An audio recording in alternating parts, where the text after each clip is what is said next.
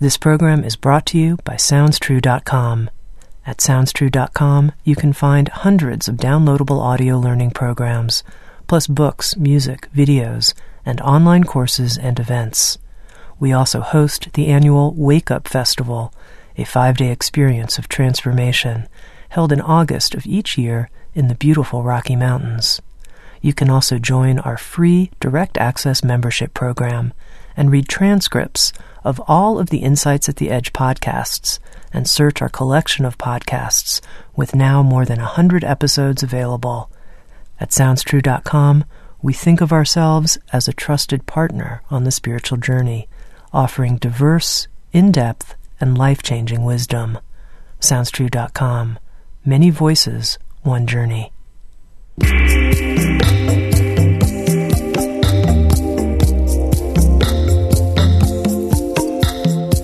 You're listening to Insights at the Edge. Today, my guest is Christine Stevens.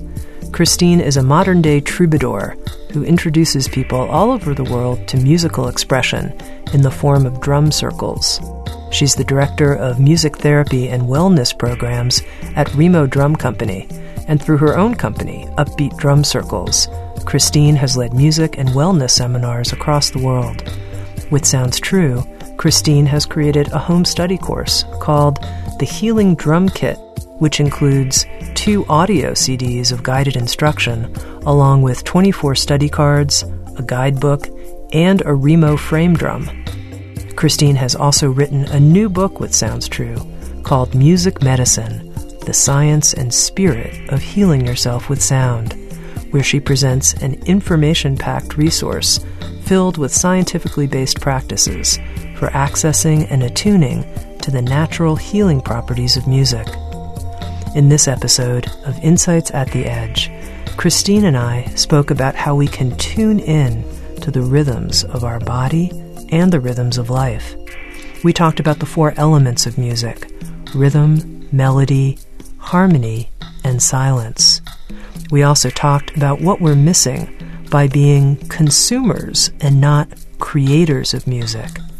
And finally, we talked about Christine's own journey from being a performer to being a reformer. Here's my very musical conversation with Christine Stevens. Christine, you introduce a model in your book, Music Medicine, that I had never heard of before. And it's the model of there being four different aspects or elements to music. And so I have two questions for you. One, if you could just briefly explain the model. But secondly, I'm really curious if this is an original model, if you came up with this yourself. Well, the basic idea is that we think of music as these notes on a page um, in terms of musicians reading music. And what I find is music is more of a circle to me. It's more of a feminine, a symbol of whole, holistic. And I've studied a lot with Native American teachers. And the idea of the medicine wheel has four directions and four elements, and there's four seasons. So it seems to me that music is so much a part of nature. It's who we are, it's what's all around us, that it resonated to me more as a circle, as a system that weaves together these four elements, much like the elements of air, fire, earth, and water. To me, that's how I envision music and how I experience it as a healing aspect. Um, and the model may feel original to me, but I have had such a great time in writing this book, researching the spiritual depth of music and finding interesting seeds like breadcrumbs were left for me to look back and see, oh yeah, they were saying the same thing. These are the writings of Hazrat Inayat Khan um, Paramahansa Yogananda. It didn't seem to matter what religious tradition I was looking at. There was there was a resonance of the concept of the four directions and the correlations that I find, like rhythm with the body and melody with the heart and harmony with the soul and silence with the mind. And what I really found interesting was in my own life, I mean, I've had a real interesting background as a multi instrumentalist. I haven't just been on the rhythm path, although I drum a lot, but I also play saxophone and sing. and I also hmm. play harmonium, and I also most recently have really learned to honor silence. That was really kind of my growing place. Hmm. And all of that resonates as a sense of being around me. And that's the concept of the medicine wheel is like it's not that the divine is separate somewhere up in the ethers hiding in the clouds. It's like it's around us. You know, we live in the medicine of life in mm-hmm. nature. To me, that's how I hold music. And I think that idea came to me through a moment of kind of a mystical awakening of the music of myself. And that's what I'm calling the inner music, that center point. So, in all circle models, that kind of cosmology has that inner direction, the fifth element, mm-hmm. which I love the word quintessential because quint is five, it's that fifth element, and it's us as the human instruments. Mm-hmm. And I really had an experience of hearing my breath and as if I was hearing a soundtrack and feeling like, wow, there's music in just in my life force. There's music in me. And having that sense of myself as the music, instead of me, the one who plays the music, I think I went more inside it. And that developed this um, teaching.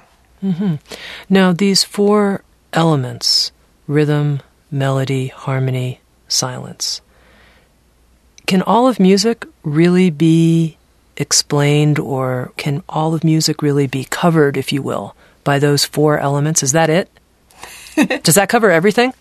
I think so. And I think it, then also we are an element of music. Yeah. Because really, when you listen to music, you can really tune into different elements. You know, and I find that that's how music works as a music therapist and working with wellness is that there's certain aspects that I bring out more depending on the need of the group or the need of the individual. And then the interesting thing is when I look at those four elements and I listen for those four elements, I can certainly hear that culturally speaking, you know, indigenous tribal cultures, more drumming and more melody. Um, Western European develops a lot of harmonies. Um, Eastern traditions have a lot of appreciation of silence.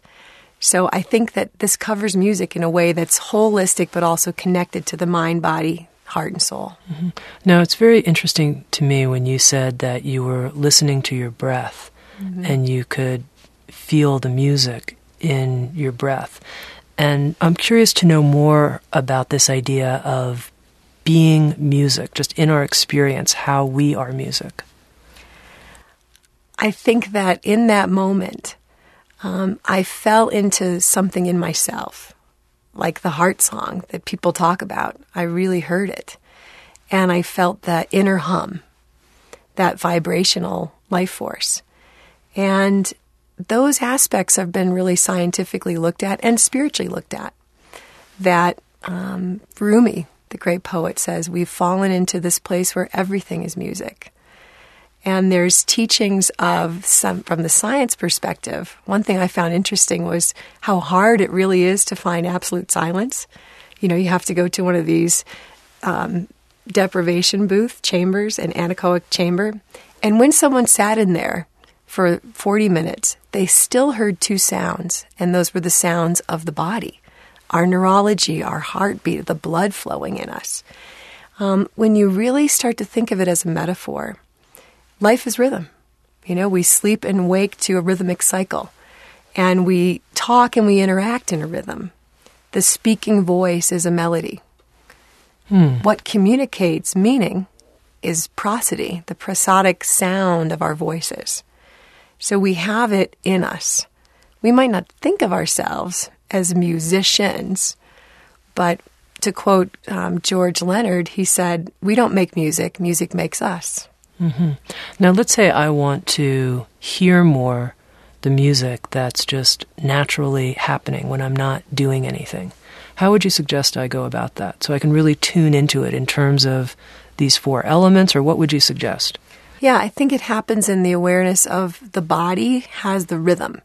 And when you start to notice, even when you're walking, that you entrain to a beat. And when people walk together, they actually start to fall into a beat together. So when you start to have a musical awareness, and there's a lot of practices in the book, in fact, each of those aspects has an opening practice that has to do with rhythm awareness, just building your awareness. I'll tell you that it really starts to become like a practice of ear training. As a musician, we were taught ear training. And that was learning how to hear dissonance or harmonies or intervals. Well, what I find in this personal growth movement and spiritual movement is we're really in an ear training mode. It's not just what we see, it's how we hear. What are we listening for? Am I listening for the beauty? Am I listening for the music of life? Or am I just hearing the chaos and the dissonance and the and the inner thoughts? Mm-hmm. You know, but all around me in the morning is bird singing. What a beautiful song.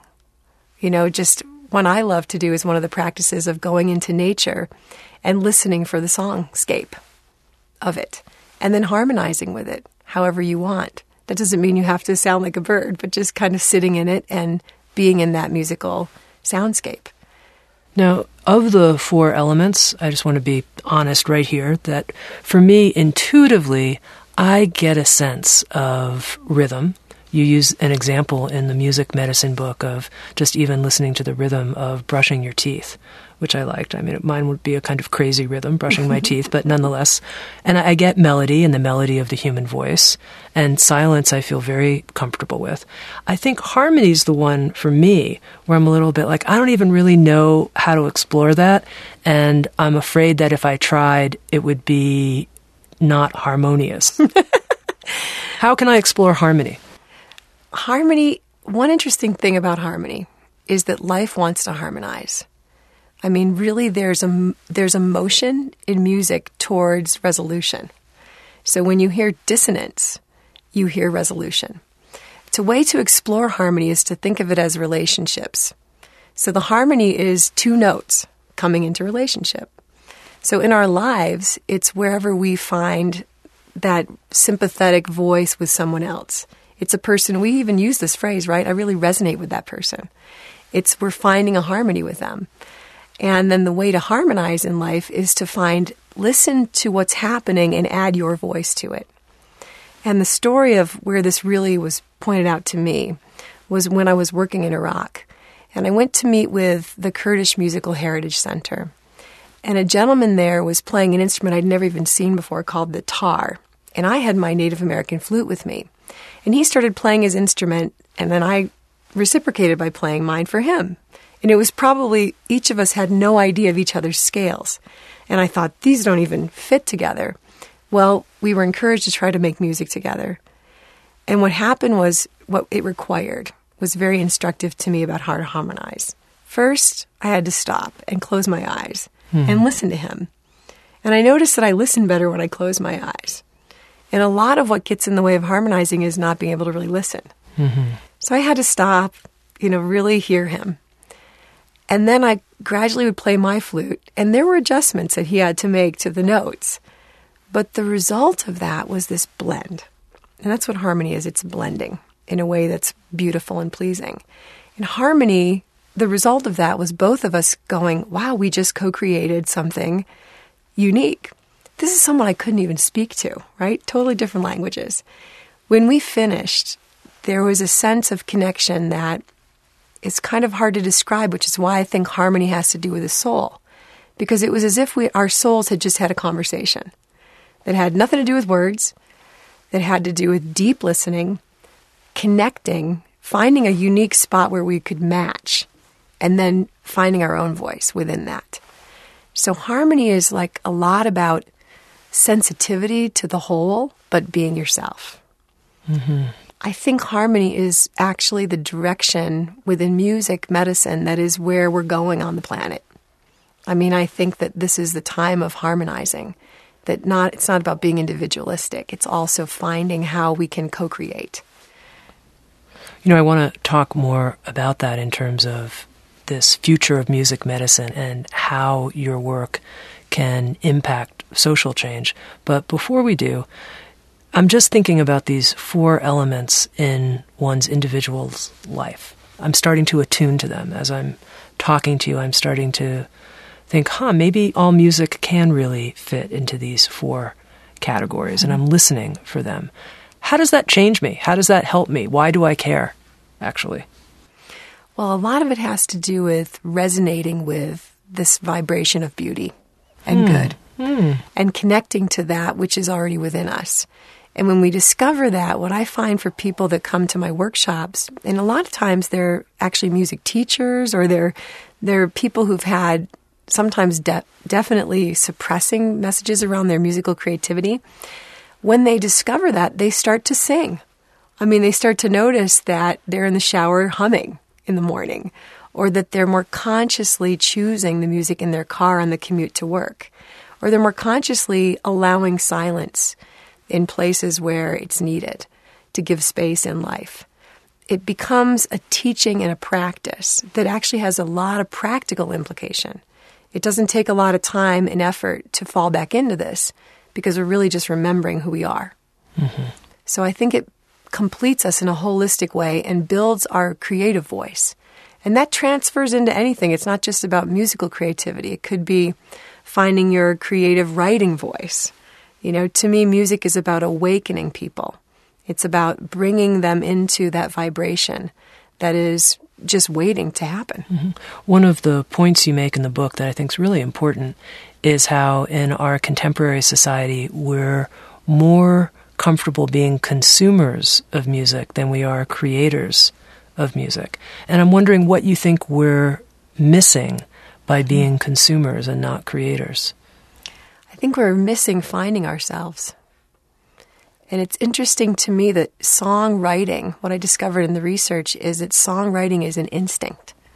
Children. Hmm, say more about that, yeah. Well, six month old babies are inventing songs, they're composing sounds. Even at two, age two, kids are writing songs. And if you've ever been around a two year old, you've seen this, right? Where do you think play songs come from? So kids are always singing. So then why do we stop thinking that we can write songs? why do we stop being the ones who express our music and we only listen? So when I talk about the ocean of sound in the book, I'm talking about this bidirectional flow.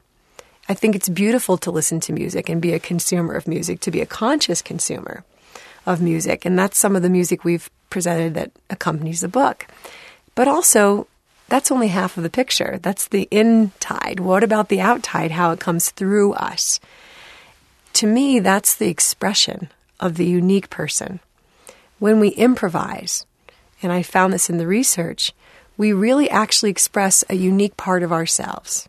We express in our the brains of musicians light up and activate an area that is thought to be the seat of consciousness. So that doesn't happen when we're listening. Can you say more about that? What this research is and what's lighting up in the brain when we improvise? Sure. And the idea of improvisation, which I love that the word improve is included in that word. So when we think about improvisation, it's in, in, in the moment creative act where there's really no right or wrong because it's your expression. So this is very freeing for people. In fact, I think all of music education should start this way. Instead of reading notes, we should be jamming, like mm. in most places in Africa. Mm. but the idea of this study was really creative. They looked at functional MRI results of musicians playing rehearsed music versus improvising their own creative ideas.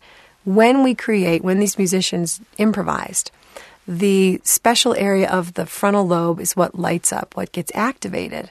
That's the same area, the medial frontal cortex, which has to do with your personality. It's what lights up when you tell about yourself. And it, simultaneously, what was deactivated was areas of the frontal cortex having to do with monitoring and judgment. So, literally, our to manifest our own creativity, there's a lot we have to turn off. It's mm-hmm. more about we have to undo, what we have to let go, is how we can turn off those things that stop us from really expressing our true voice.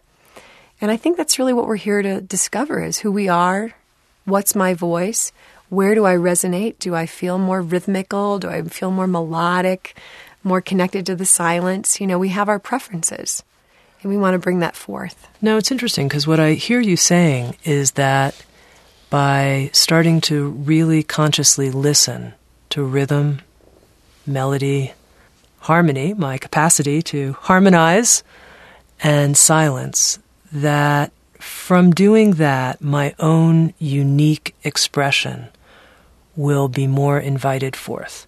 And so I'd like to understand more how those two things connect because I'm very interested in helping free people's unique expression, my own and you know, wildly, passionately. So, what's the mm. connection there? Well, I think the connection is that as we give ourselves more and more permission to explore these areas, these Yeah. four areas that we've been talking about, we start to discover more about ourselves. We start to surprise ourselves. And we sometimes come to a place of tearfulness because what I've been noticing in my workshops is people are often surprised at what creativity lies inside them. And I mean, I've worked with so many clients over the years as a music therapist and in so many countries that I keep repeatedly seeing that once somebody lets go of whatever that resistance is and they put it forth, and it usually doesn't happen in a music room. You know, it happens in a jam where you're supported by others. I think that's the hmm. place where it really, the cathartic thing happens. Hmm. You know, it really does make a difference how we go about discovering this in ourselves. That it's not beating ourselves up, that we don't have the technique. I mean, I talk about in the book, it's about permission, not perfection. Mm-hmm. It's about creativity, not complexity. Hmm. Um, if we gave ourselves permission to know that just humming a note is being musical, just toning a pitch is being musical. You don't have to be an opera singer, you know? If we understand that, we begin to find that voice. That voice in music is the wordless place. You know, this is the place when we talk about at the edge. I think of music as at the edge of language. Hmm. Because what I experienced that day in Iraq, for example, was that words communicate thoughts, but music communicates energy. Hmm. And I think when we discover that in ourselves and bring our voice forth in these tools, we also now become part of the dialogue. That I hate to say it, but the West is behind. Most countries are singing, dancing, weaving together, bringing music into their lives. And when you look at the statistics on happiness globally, countries and cultures, it doesn't have to do so much with the richness and the financial gains.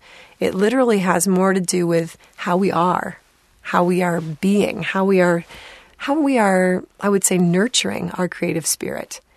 And to me, that's something that I want to activate more in people and for them to become um, inspired to do that in their lives with their kids, with their communities. It doesn't take long to sit and hum a note together with a community and harmonize. And it takes a short time to see a great result. The other interesting outcome when we make our own music is that we bring in three aspects that are documented as health outcomes. Hmm. First of all, there's exercise. You know, when you listen to music, you're having a great time, but when you sing, you're breathing deeply and it, it slows down your exhale. This has actual physiological benefits to you. So there's an exercise component. There's a component of social support and camaraderie that doesn't happen when we're just listening. And the third thing is self expression. I mean, this has been documented in a number of excellent studies looking at why journaling works. Mm-hmm. Because I'm writing about myself. Well, I'm journaling when I drum, whatever drum beat comes to me. Hmm. My drum journal. My drum journal. Now, you made an interesting comment that I think seems sort of intuitively obvious that here in the West, we seem behind. There's a drummer who worked with Sounds True who said to me once, you know, here in the West, we're God's frozen people. And I think he was just trying to make this comment about how it doesn't seem to be part of our culture, yeah, to move and groove. And so, what has happened to us, Christine? how did we land in this situation? Well, it's interesting because I've been tracking that too. I used to look at the fact that in the 20s, they had these hootenannies. And my theory was we stopped building homes with porches. There used to be places where people got together and jammed. You know, we've lost um, like our music courts, like our playgrounds for musical continuation. But there's a change happening worldwide in terms of right now the drum circle movement has been a growing interest. Um, ukulele clubs are springing up all over at the moment in surprising places. What's that about? You know, people want to get together and be musical together. Mm-hmm. So we're reactivating our musical spirit. We're rediscovering that. And certainly as we continue to see more and more cultural integration in America, I think it makes sense that, that this kind of musical harmonizing and weaving is happening and more opportunities to make music.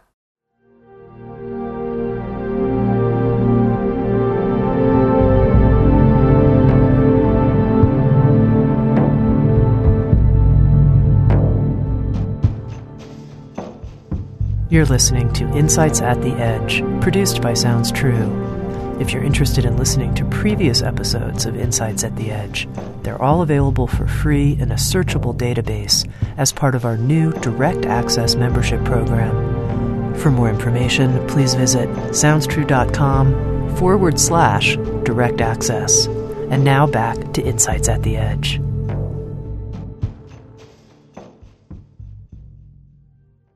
Okay, so as someone who finds themselves unfortunately somewhat frozen, not totally frozen, but a little a little frosty, one of the values of your work is you introduce dozens and dozens of practices that people can use to thaw out, if you will, and to thaw into a sense of rhythm, melody, harmony, and silence. And I wonder if you can just give us one practice for each of the elements that might turn us on. Sure.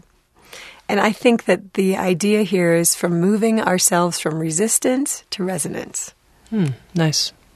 So I'll show you the four aspects through instruments and invite you to experience conscious listening through connecting the example of rhythm, feel it in your body.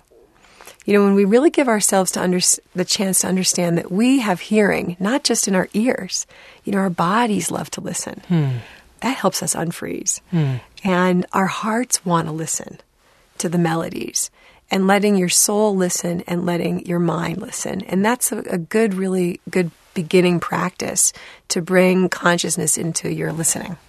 Okay, let's go. Okay, let's do it. So let's start with rhythm. So to listen to rhythm with your body is to start by re- almost resisting moving and notice in your body where the rhythm calls you to move and then let that move a little. And it might even be just, you know, how people unconsciously tap their fingers to the beat or tap their feet. But it could be as wild as getting up and dancing. It's just to let yourself be part of the rhythm through your body.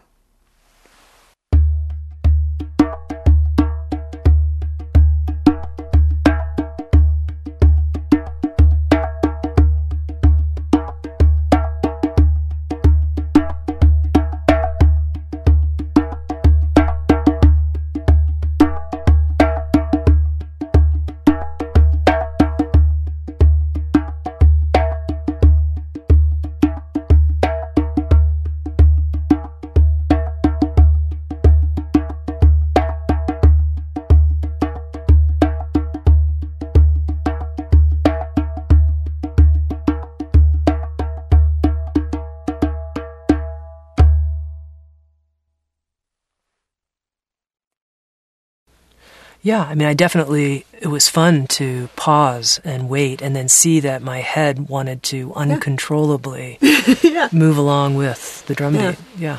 Yeah. Great. Now we'll do the flute. So now let's practice conscious listening to melody. And that's listening with the ears of the heart. So take a minute and imagine that your heart is listening really our hearts really are listening a lot. It's our emotional center. And I'm going to play the flute for you to experience this. And I'm improvising so that I'm really sharing who I am through this flute for the heart centered listening.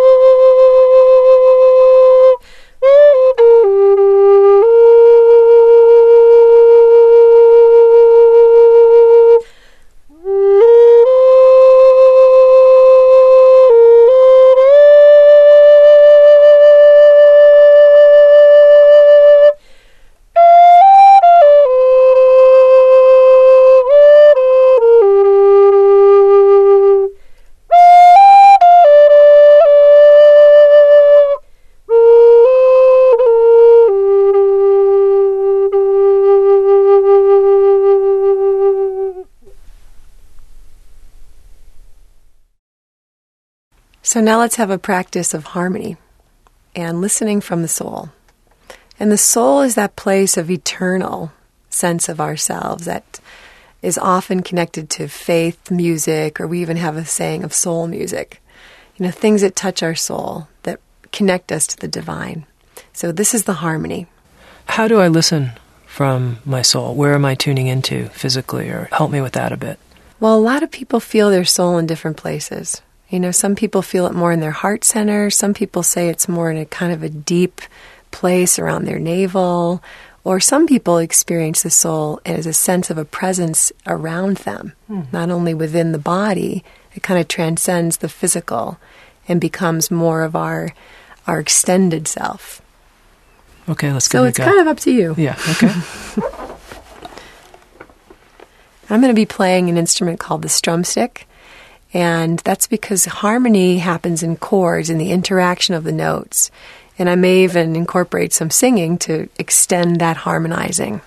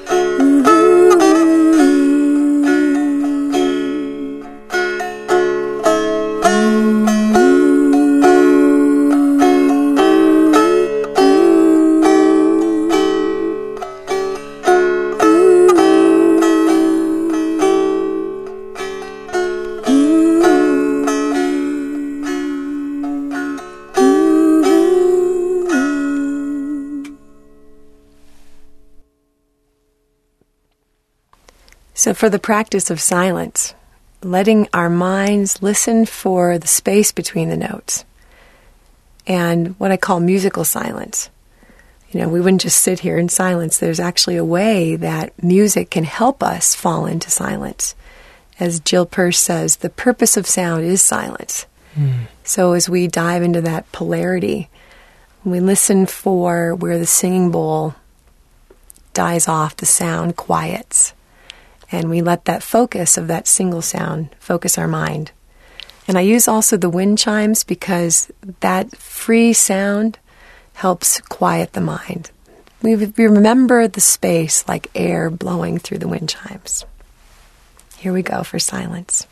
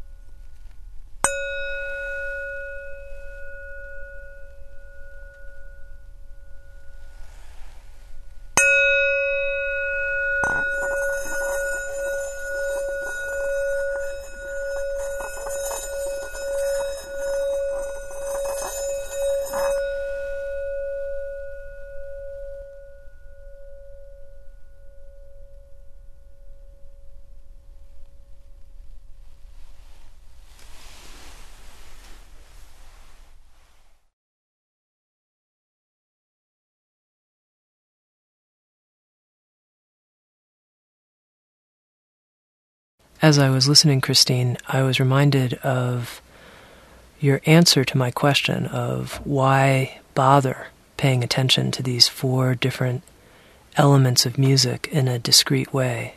And one of your responses, and it surprised me, was beauty, to appreciate beauty. And I felt surprised when I heard that. And in listening, I thought, you know, that's something in our culture that almost we don't seem as you know valuable enough or something like that. Like beauty what's that? You know i mean it, needs to be operational. It needs to give me something productive or concrete. But here we were just beauty itself. I'm wondering what you feel about that. Mm. it reminds me of a cherokee chant that says i walk in beauty all around me as i walk the beauty way. And just this native american perspective that beauty is so important and to take time to breathe it in. And when we start to see it, but what I think is important is when we start to hear it, we start to feel it in ourselves. You know, we recognize that in ourselves, which is what we're identifying outside of us. So that's how that mirror starts to change us on the inside. We remember our beauty. Mm-hmm. There's an idea that you introduced in the music medicine book of reunion grief, that sometimes when we're reunited with something in the context of this conversation that we find really beautiful, we can actually feel a grief response. And I noticed that while I was listening, and I'm curious what you think about that. It's such an interesting principle in psychology. I was glad that I learned it because it explained years and years of people walking up to me after my workshops with smiles on their faces and tears in their eyes, saying, I don't know why I'm crying what just happened to me?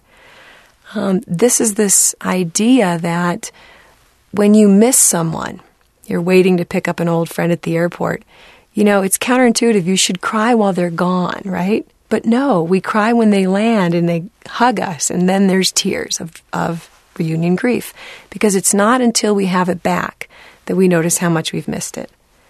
Mm-hmm. So it's that re- reunion, which is kind of like the principle of remembering, which is a big part of Sufi practices. How we language that practice is we're just remembering, we're just reuniting. The tears are good, they're a sign that you're becoming whole. Mm-hmm. Now, I want to pick up a thread of our conversation, which has to do with music, medicine as a force for bringing the world together, especially in areas of conflict. And I know you've had quite a bit of experience specifically with drum circles in areas that are beset with conflict. And I wonder if you can tell us a little bit about that. I think what gives me a lot of confidence in this work is what experience I had in Iraq in 2007 of going literally into the war zone with warring groups that spoke different languages and bringing them together with drum circles. But interestingly enough, we found that it wasn't just a drum circle that worked. It really brought in the music medicine perspective to me because we wanted to bring in the melody. People were actually saying to us by the second day, I don't feel the grief is being expressed from the healing that needs to happen um, from the years of war and genocide. So they brought in the violin and started playing, you know, these beautiful melodies on the violin, and then we would add the drums. Um, and what I observed there was the ability to have soul to soul connection through music and sound really reduces the sense of conflict. And if it can work in a war zone, to me, this can really work in places where we have conflict today in gang activities. It can work in really cross culturally. Because when you think about it, there's no other tool that allows for such powerful, in the moment, immediate cross cultural dialogue. So tell me how you go about this, how you go into an area, let's say, where there are two groups that are in conflict.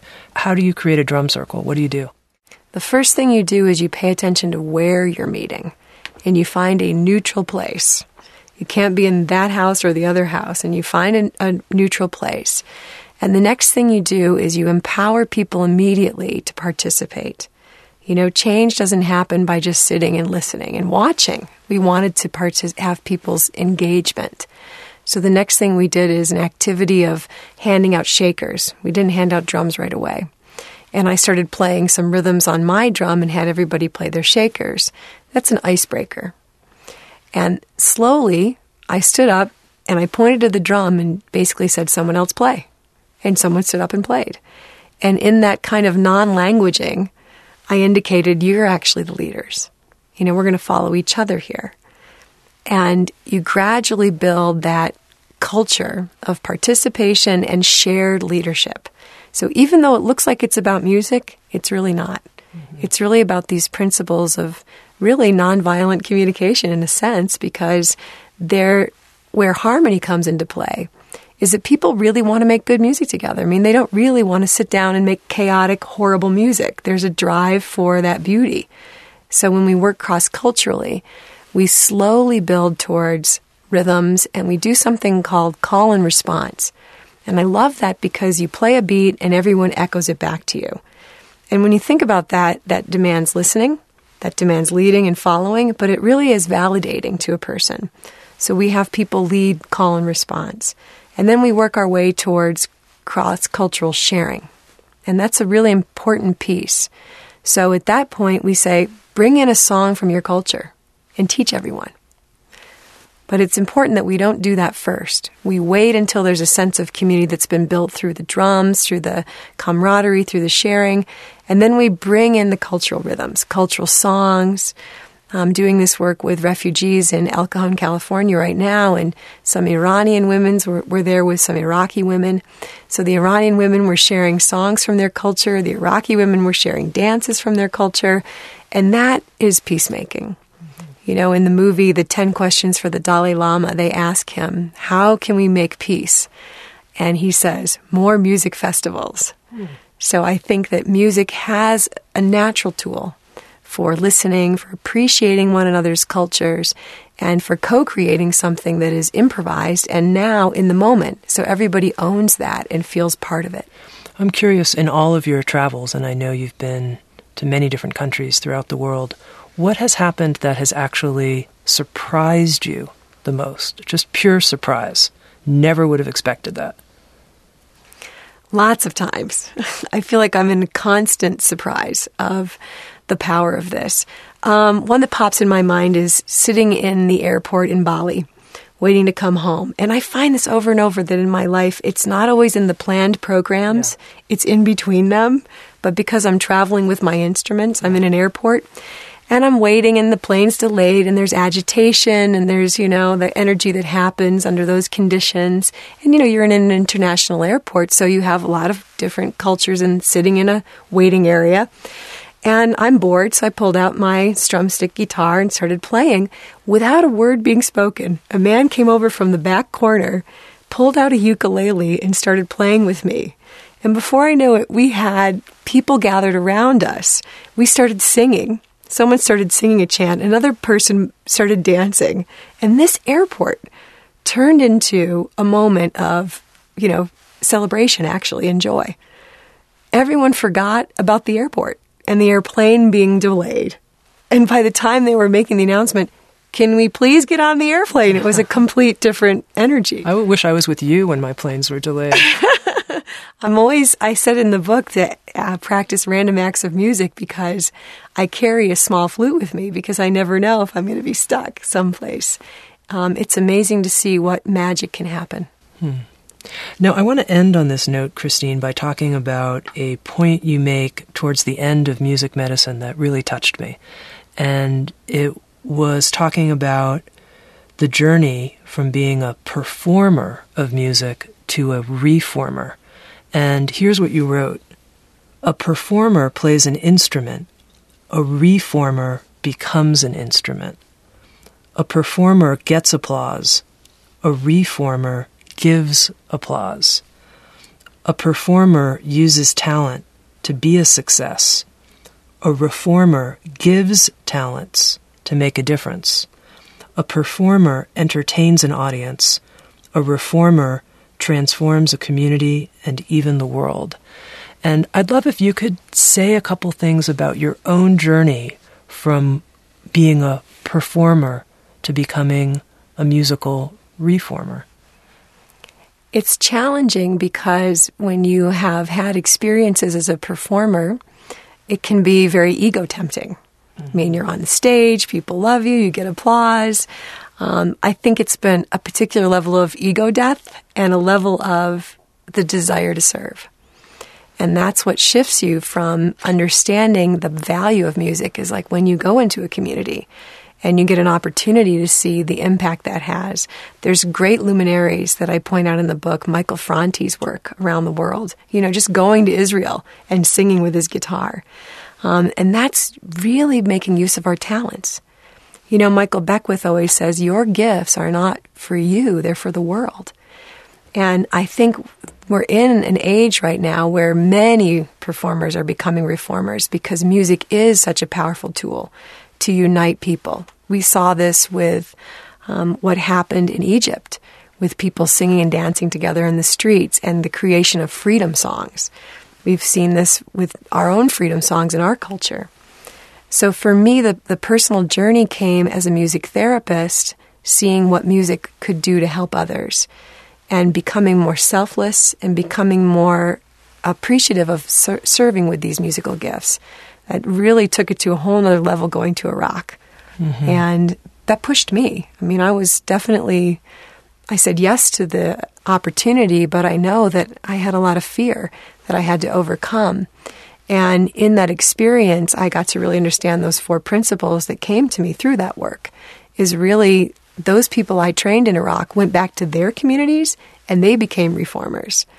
And they were very talented artists who then said, Oh, not only is it about developing my talent and gifts, it's about how do I serve. Mm-hmm. And that's a real important piece of spiritual development. Yeah, you write that you went from being a go getter to being a go giver. And I thought that was so beautiful. Yeah, well, it really is what we give that we get to keep and that means the most. When you give music, something amazing happens. I mean, it amplifies, like that moment in the airport you know, it just amplifies and it creates a blossoming of everyone participating with their gifts. Wonderful. To end, you know, sometimes I ask spiritual teachers if they'll give some kind of blessing to our listeners, and I wonder if you would give us a musical blessing of some kind. Yeah, I would. um, what I like to end, you mean spoken? Any way it comes out. Well, what I like to say is, may your heart sing a melody of love. May your body dance in the rhythm of life. May your soul harmonize with the beauty of life. And may your mind rest in the silence of peace. Ashe. Ashe. I've been speaking with Christine Stevens. She's the author of a new book from Sounds True called Music Medicine The Science and Spirit of Healing Yourself with Sound. Christine has also created with Sounds True the Healing Drum Kit, which is a kit that actually includes a 10 inch Remo frame drum, plus 24 rhythm cards, two CDs of music that you can play along with, either by yourself or jamming with other people, along with the 78 page guidebook, The Healing Drum Kit Drumming for Personal Wellness and Creative Expression. And Christine will also be with us at Sounds True's very first Wake Up Festival which is taking place August 22nd to the 26th in Estes Park, Colorado, this year, 2012. And Christine, I heard you made up a uh, a wake up rhythm. We how, did. how does it go? It goes wake up, ba-dum bum ba-dum, wake up, ba-dum bum ba-dum, wake up, ba-dum dum ba-dum, wake up. I love it. The Wake Up Festival, it's stretching me in new ways, the wake up rhythm. Uh, thank you, Christine Stevens. SoundsTrue.com. Many voices, one journey. Thanks for listening.